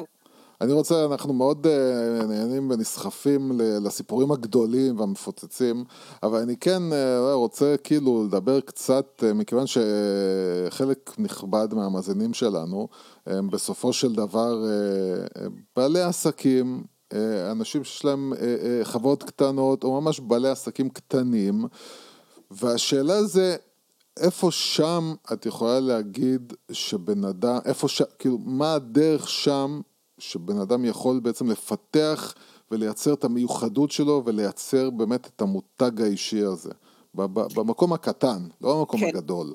כן.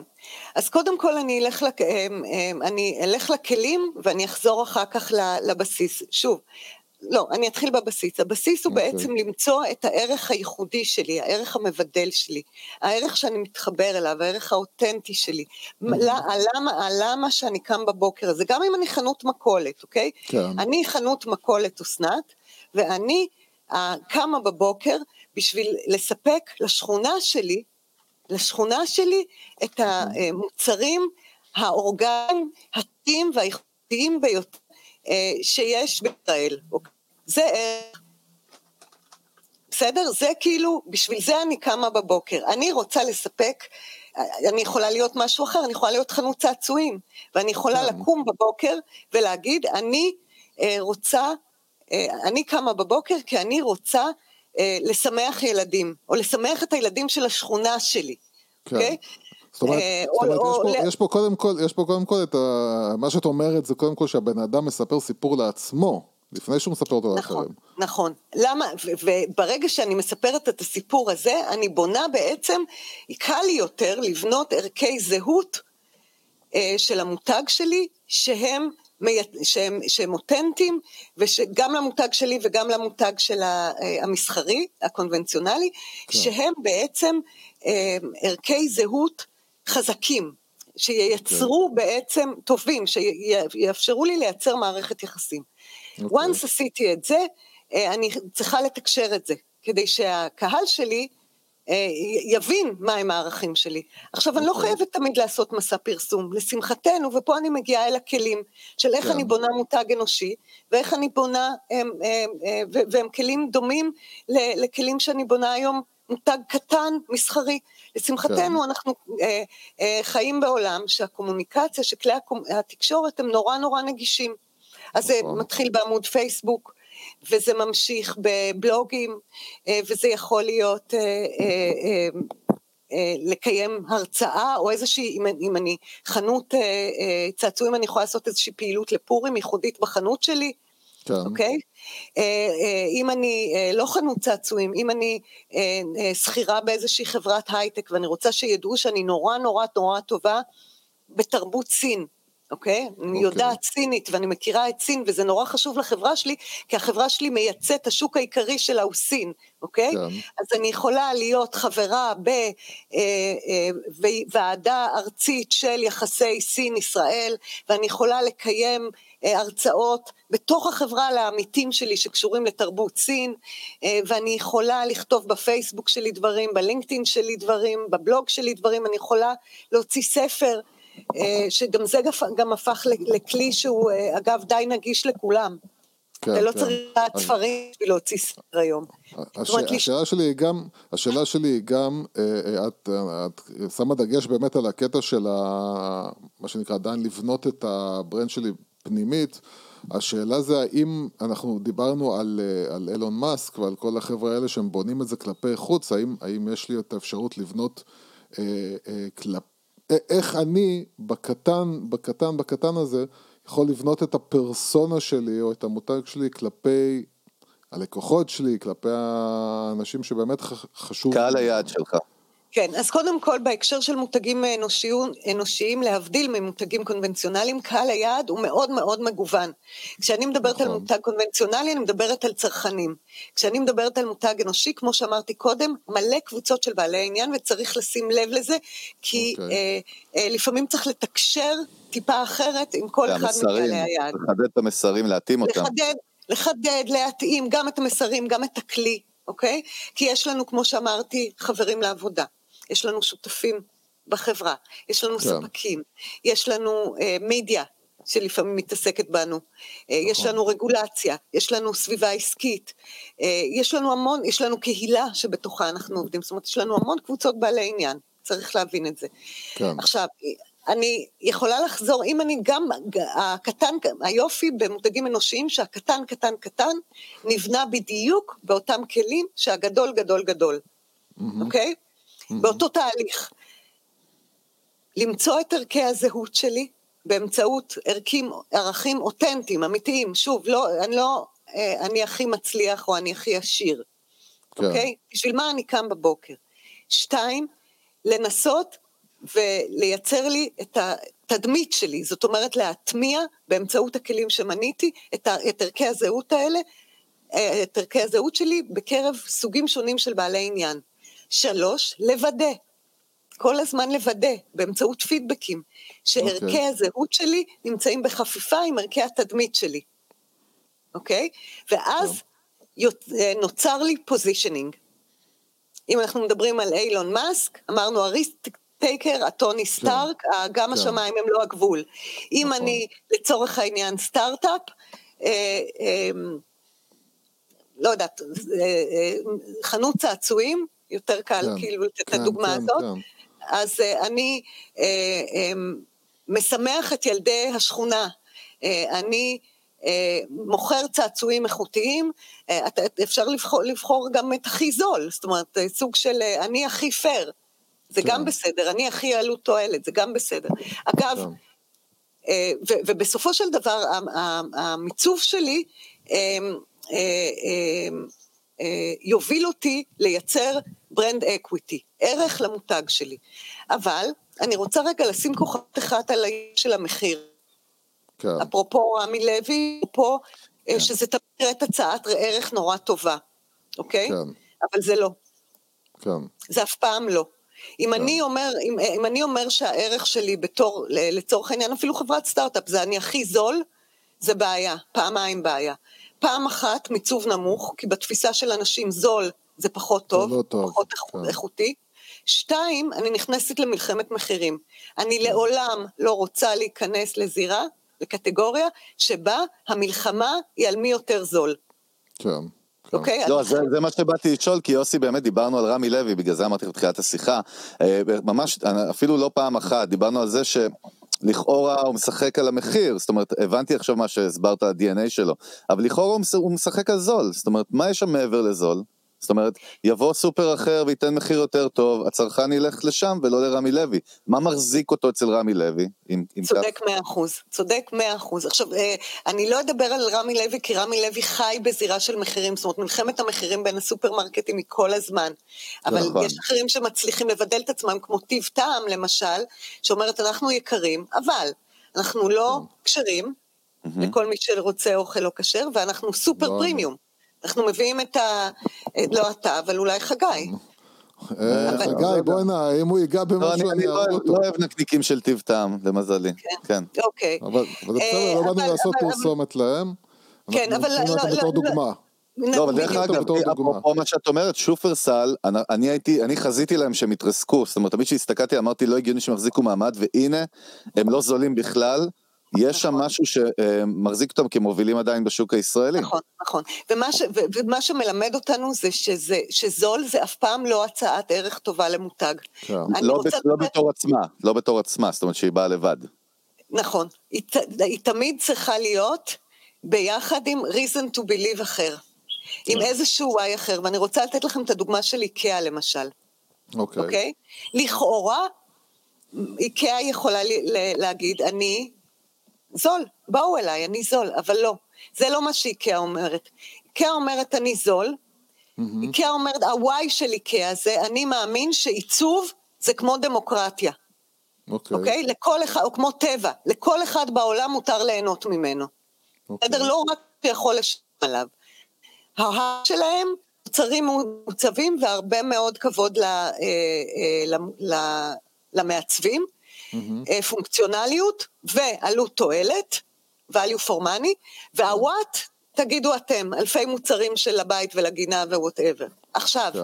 היופי זה שהם לא אומרים אנחנו זולים, הם אומרים אנחנו, הדיל שלנו איתכם הוא כזה, אנחנו נמכור לכם את הדבר החלומי הזה, שהוא גם עיצוב וגם במחיר אה, זול, אבל אתם, האחריות שלכם זה הרכבה והובלה. אוקיי. זאת אומרת, הם נותנים לי את הסיבה להאמין הסיב- שמה שהם מוכרים לי, שיש פה דיל, שמה שהם מוכרים לי אה, זה עסקה טובה. זה עלות זהו, כי- תועלת, לי יש חלק בה.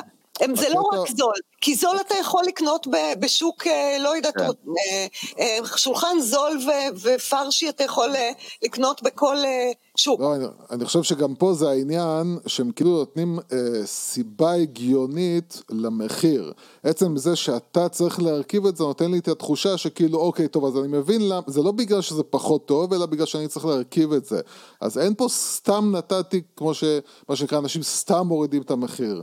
יש כאילו סיבה הגיונית למחיר ואז זה פחות מוזיל את זה. אני עכשיו חושב על זה, באמת הוואי שאת מדברת, יבואו הרבה אנשים ויחשבו יזמים, אוקיי, עכשיו אין לי באמת הוואי הזה האמיתי אולי, עכשיו אני צריך להדביק, זאת אומרת יש לי איזה אולי טכנולוג, יש לי משהו, עכשיו, עכשיו אנחנו רואים את זה קורה הרבה בעולם, בייחוד עם diversity היום ו-PC, שמנסים להדביק, אתה יודע, אנחנו מאמינים בעולם ירוק יותר, או כל מוצר שאתם קונים אנחנו נותנים לילד באוגנדה שקל, אני כאילו קשה לי הרבה פעמים להאמין לאותנטיות של זה, אני אגיד לך את האמת, אני מרגיש בשביל זה שמדביקים צריך את זה, לעשות ביחד איתי תהליך של אה, זהו, לא, אז... מותג אסטרטגי, זה לא קל, זה לא. פשוט. כן. זה לא פשוט.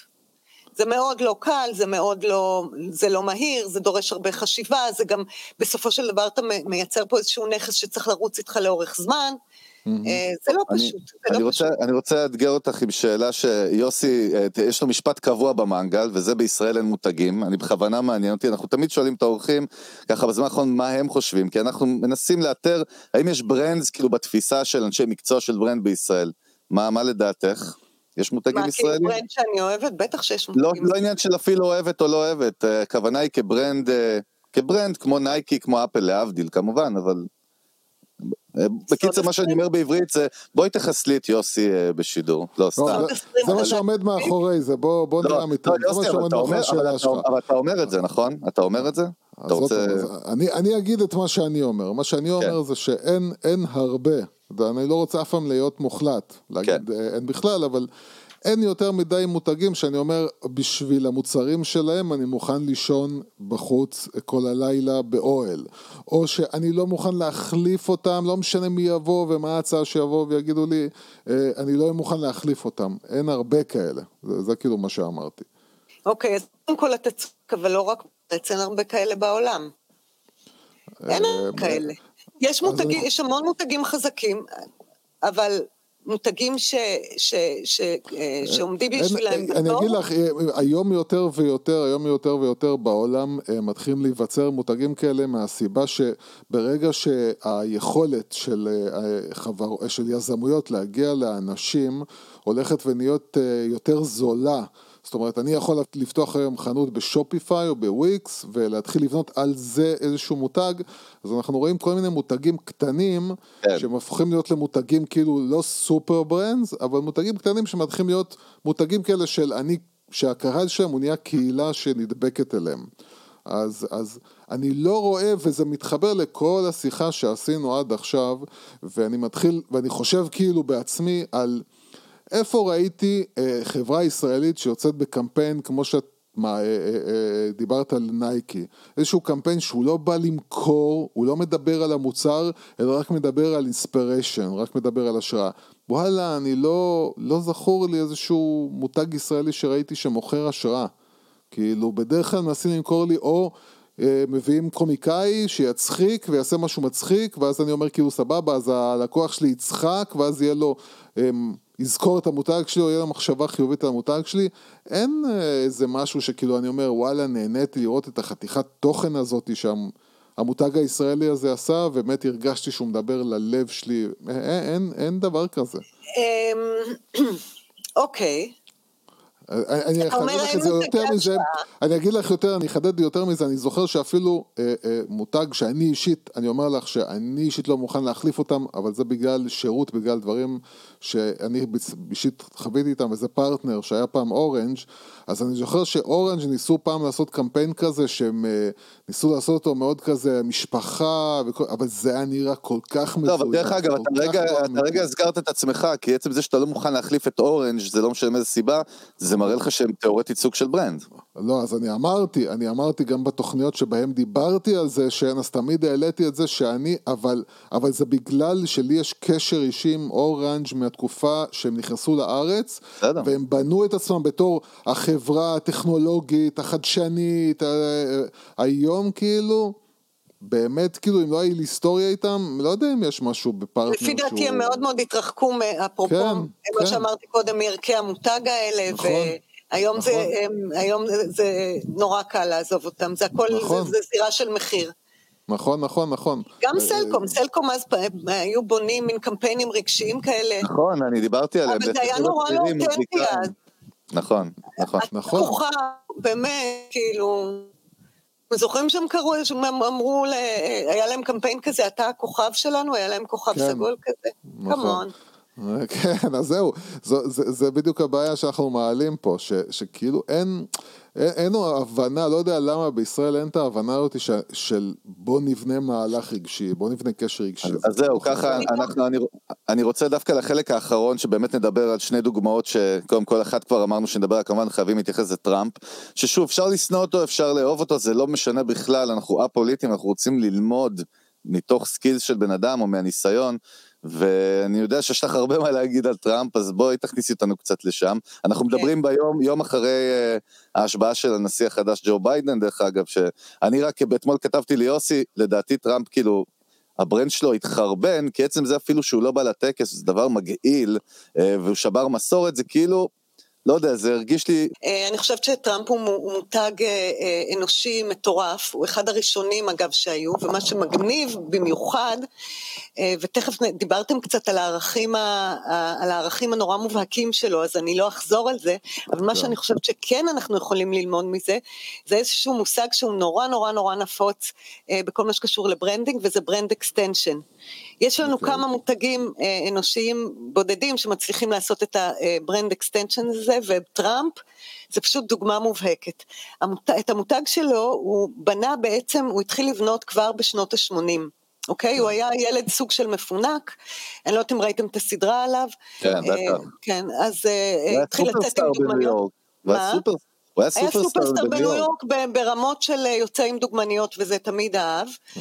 אה, ובמדורי רכילות וטטיטטה, ואז אבל הוא הבין בעצם את העוצמה של המותג והיה בין הראשונים שהתחיל כנדלניסט לשים את השם שלו על הפרויקטים שלו, וככה כן. נולד הטראמפ טאוור, וככה נולדו כל הכינויים של, שלו באטלנטה שקוראים טראמפ אה, פלאזה וטראמפ אה, כזה. בשנות התשעים הוא, הוא, הוא נתן ביס אחד יותר מדי גדול, עם הבנייה של טאג' מהל באטלנטה, של הקזינו כן. המטורף שלו באטלנטה, והתרסק כלכלית שחבל על הזמן.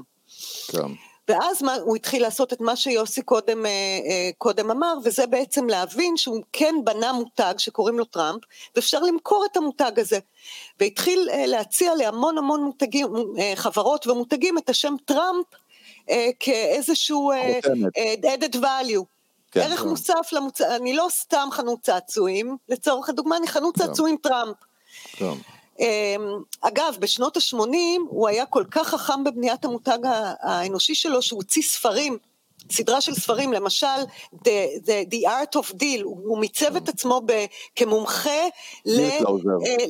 לדיל מייקר, בדיוק, כן. שאגב, מיצוב שמלווה אותו עד הבית הלבן, אנחנו נכון. תכף נגיע לערכים הזה. הוא הרי, אה, אה, אם, אם שמתם לב, כשהוא ניסה לעשות איזשהו סוג של הסכם בינינו לבין הפלסטינאים, איך הוא קרא לזה? Close the איך. הוא מיתג את זה? דיל המאה. כן. כן. זה דיל בכלל, זה לא הסכם שלום, איפה היונה ועלה הזית, כן, כן. אוקיי? הוא תמיד אז מדבר כאילו, בדילים. זה- המיתוג הזה התחיל עוד בשנות ה-80 כשהוא הוציא את הסדרת ספרים הזאת ומיצב את עצמו, ש- בצדק או שלא בצדק זה לא רלוונטי, כי- אם אני חוזרת לתחילת השיחה, מותג זה עניין של perceptions, כן, לא של כן. מציאות אמיתית. אז הוא הצליח למצב את עצמו בתור אלוף העולם ב- ב- בעסקאות, אוקיי? אז בשנות ה-90 הוא ניסה לשים את המותג הזה על כל מיני מוצרים, צחקו לו בפנים. צחקו לו פשוט בפנים. אתה שעכשיו התרסקת עם, ה, עם הטאג' מעל, אתה רוצה שאנחנו נקנה את המותג טראמפ ונשים אותו אצלנו על, ה, על המוצר? אבל אז בא ה Apprentice, והבן אדם עשה brand extension number 2. למי שלא יודע, מדובר על סדרת הריאליטי, המתמחה, שהוא בעצם היה צריך לבחור מישהו שבסוף יבוא לעבוד תחתיו. ריאליטי.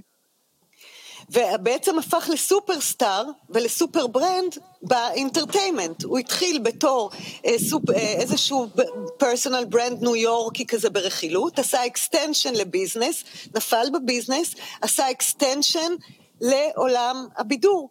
ונהיה super brand ב- בכל עולם הבידור, עם ערכים נורא מובהקים, אפשר לאהוב או לא לאהוב, זה לא משנה, זה מותג כן. עם equity מטורף.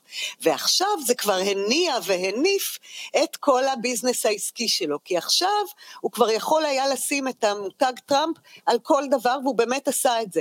החל ממים מינרליים דרך וודקה. וודקות, חליפות לגברים, steak house, אוניברסיטה הוא פתח שהייתה כישלון טוטאלי.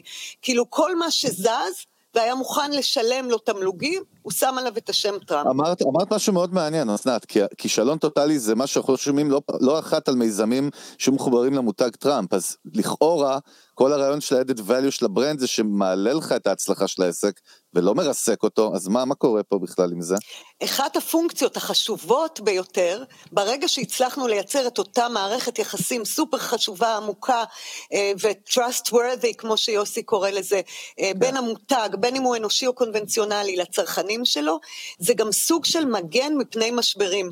גם סטיב ג'ובס היו לו משברים, לאיילון מאסק היו משברים, למרתה סטוארט היו משברים, אה, למלא מותגים קונבנציונליים היו משברים. ברגע שיש לך קהל שמוכן להאמין לך שעשית טעות, או שזה משבר נקודתי, אה, אה, אז, אז ה brand בעצם אה, נותן לך עוד איזשהו, זה הפונקציה שלו, הוא ממלא עוד איזה פונקציה שלו.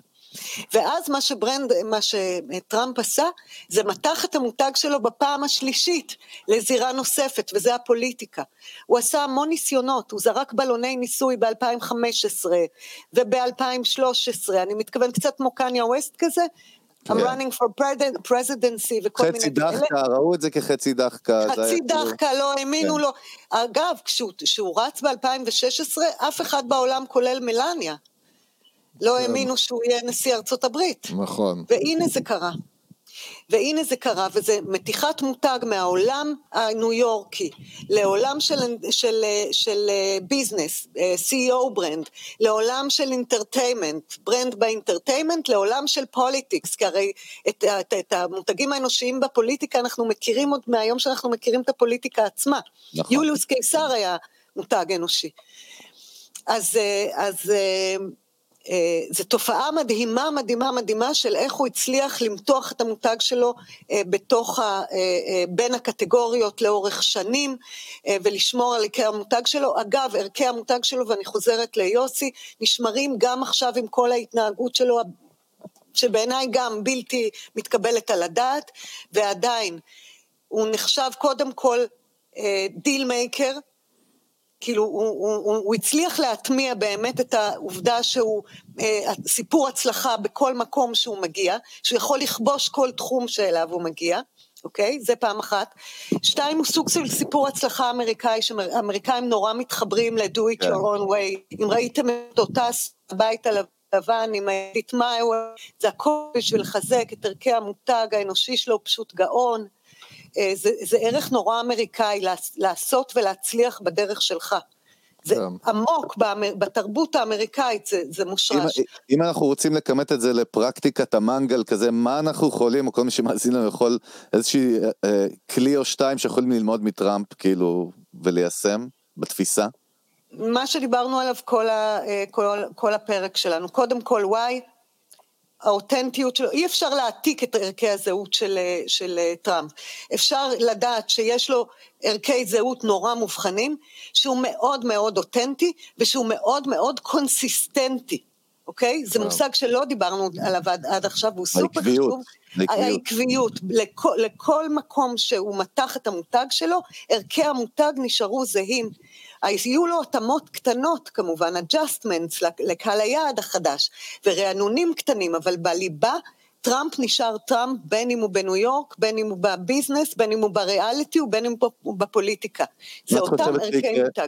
מה את חושבת שיקרה איתו עכשיו יום אחרי? המותג ימשיך אה, לתת בראש, מה שנקרא? מעניין. תראה. יהיה קהל לזה? לק... בוא, נ- קודם כל המספרים אומרים שיש קהל, 75 כן. מיליון איש הצביעו לו, זה, זה המספר, ואני לא אומרת את זה מאהבת מרדכי, אבל זו פשוט המציאות. זה מספר המצביעים הגבוה ביותר שהצביע אי פעם לנשיא האמריקאי מכהן. באמת? וואו, לא כן. ידעתי. כן. אוקיי. כן.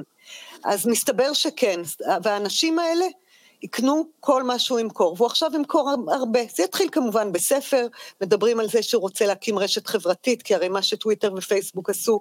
עורר זעם, רשת נוראי. מדיה בכלל, הוא יכול להקים היום רשת מדיה עצמאית, בכלל. כן, כן. כל מה שהוא רוצה למכור ל-80 מיליון אמריקאים. בקיצר, אז אנחנו לא דואגים, ההצעות כבר בדרך, אני מניח. אין לו אה, לקראת- הצע- שום הצעות, he's doing it his way. כן. אף אחד לא צריך להציע לו כלום. טוב. טוב, ככה, אז לקראת סיום אי אפשר שלא להתייחס, אני רוצה את האינפוט שלך באמת על, על, על, ה, על ה personal brand הכי, אין מה לעשות כרגע, לדעתי הכי חזק בישראל וזה ביבי.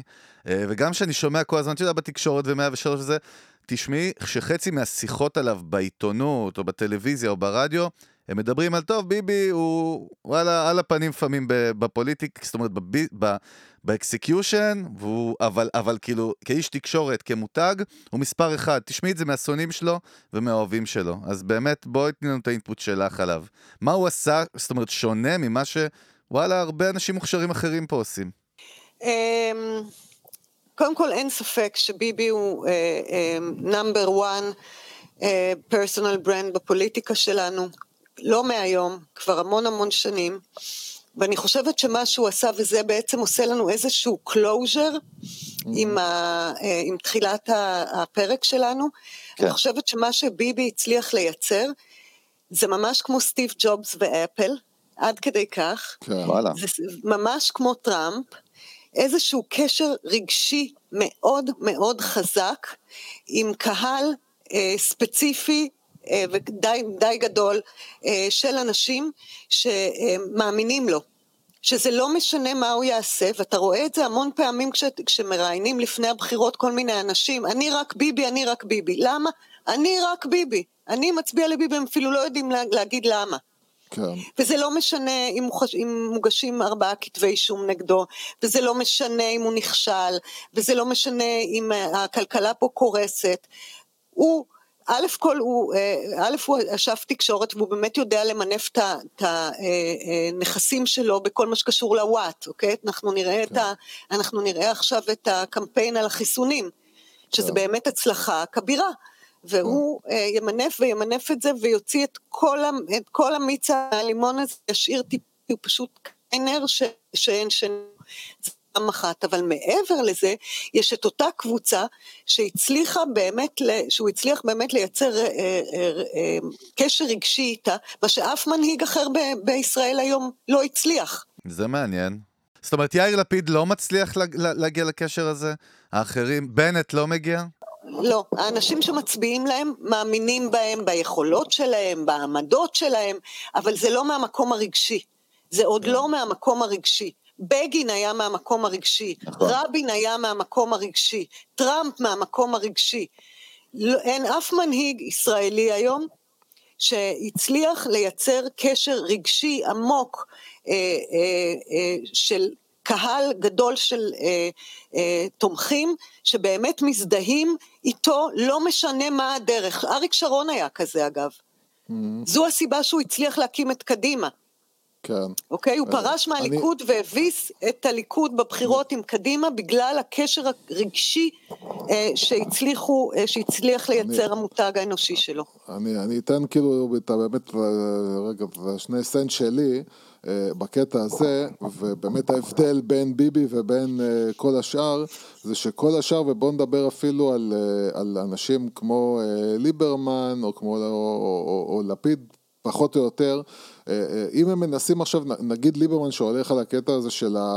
אה, מול החרדים למשל, הוא הופך בעצם, הוא לוקח, הוא, זה כאילו, הוא לוקח רגשית את הרגשות של אנשים, אבל מפנה, מוציא אותו כביכול מהתמונה ומפנה את כל הרגשות כלפי מישהו אחר כן. שסופג, הוא לא בתמונה בעצם, מה שביבי עושה הוא תמיד מכ...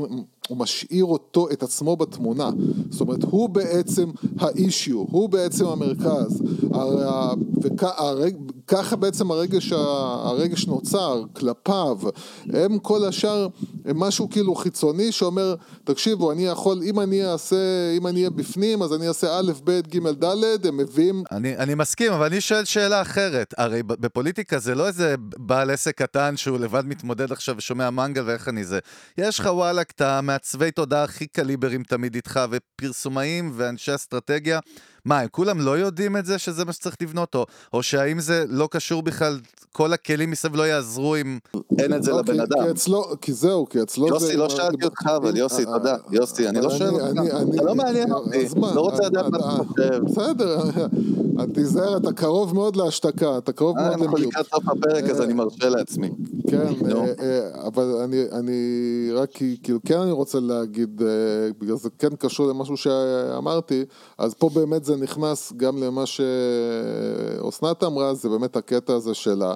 אה, איכשהו אצל בן אדם אחד אתה מרגיש שזה אמיתי שזה הוא, ואיכשהו אצל בן אדם אחר אתה מרגיש שהוא מנסה לעשות משהו שאמרו משחק את המשחק.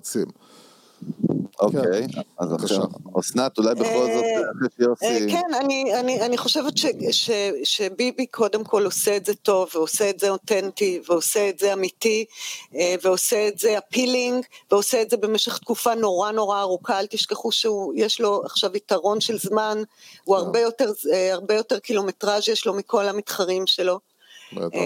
והוא עשה את זה במשך הרבה מאוד שנים. חוץ מזה זה לא דבר שפשוט לעשות. זאת אומרת, וזה דבר שני, ודבר שלישי, אה, זה שאני לא בטוחה שהפוליטיקאים יודעים לשים את האצבע על העובדה שזה מה שצריך לעשות. מעניין. הם עדיין מדברים על אג'נדות. עכשיו, אני רוצה רגע להתחבר למה שיוסי אמר קודם.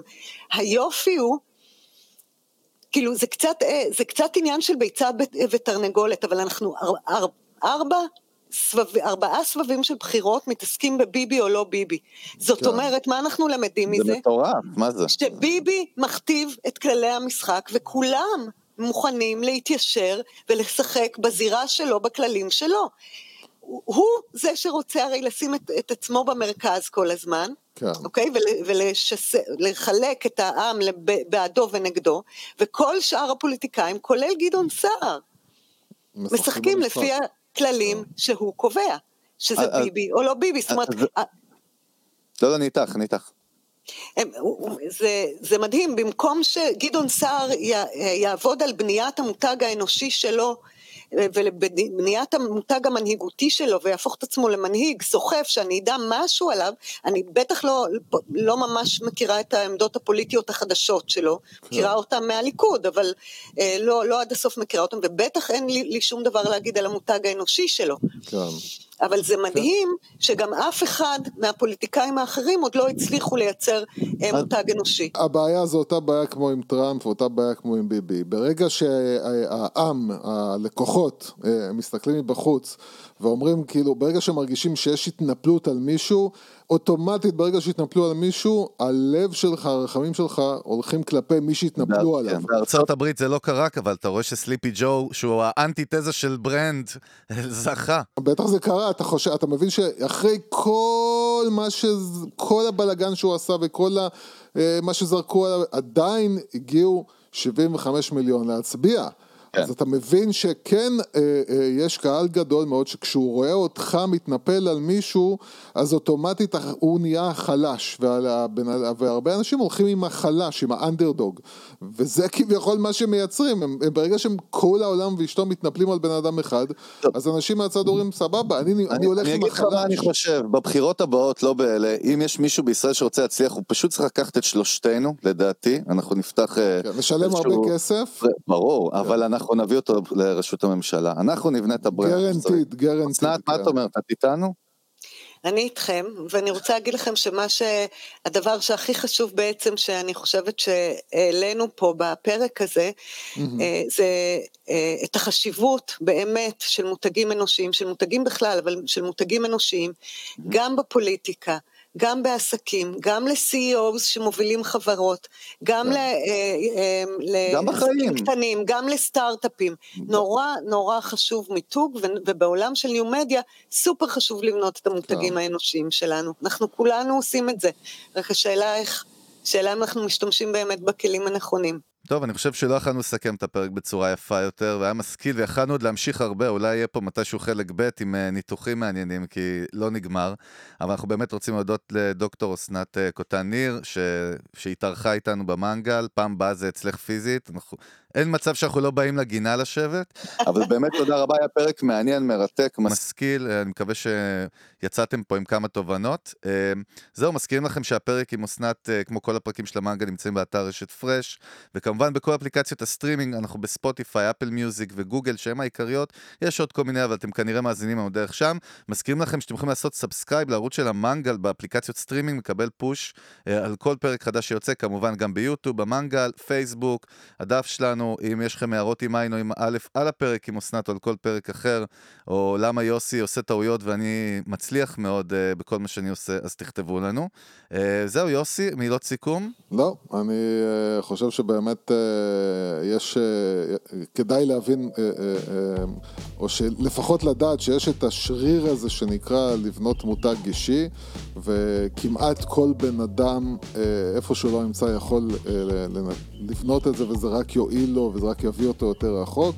אני חושב שזה באמת נושא מאוד מאוד מאוד חשוב, שבאמת היום, בתקופה של מה שנקרא הרשתות החברתיות, זה נהיה באמת עוד יותר קריטי. זהו, טוב, אסנת, תודה רבה. אה, באמת תודה. אה, ויאללה, יוץ, אנחנו... תודה שהערכתם אותי, היה כיף. בכיף. שמחה, אז אנחנו עם צוות המנגל, יוסי גדול, חגי גולדובסקי, נתראה בקרוב בפרק הבא. יאללה, ביי ביי.